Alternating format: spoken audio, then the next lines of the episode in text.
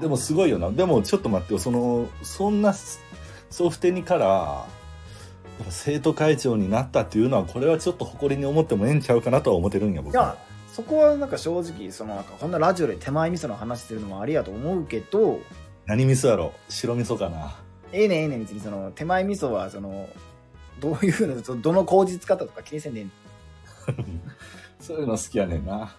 気に気にしいやもんねそういううのん厳しい、厳しい。なん赤味噌やったらええなとか思ってまうねん。白味噌やったらああー京都の方の文化とか採用してはるんやなとか思うけどそんなんええねん白味噌のお雑煮は関西だけやもんなとか思ってまうね。京都特有の文化がね関西の方にも広まっててねでもでもお餅がね、あの角餅と丸餅でまた関西と関東の違いがあるんですねとかあいいですねそうなんよ。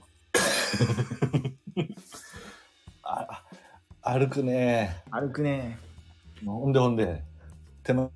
味噌。手前味噌のあなた確かにすごかったいやその会長を輩出できる部活ではなかったもんね舐められたもんやで。